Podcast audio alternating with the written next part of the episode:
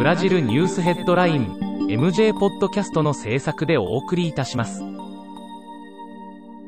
ブラジルニュースヘッドラインはブラジルの法事紙日経新聞の配信記事を音声で伝えるニュース番組です。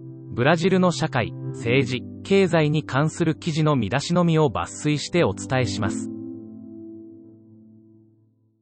3月15日のニュースです。13日、ボリビアでアニエス前暫定大統領が逮捕された。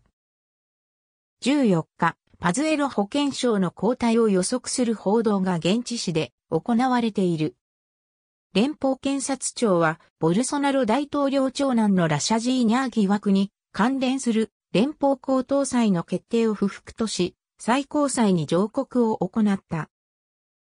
15日、中銀は今年の予想インフレ率を3.98%から4.60%に修正し、経済基本金利も4%から4.5%に修正した。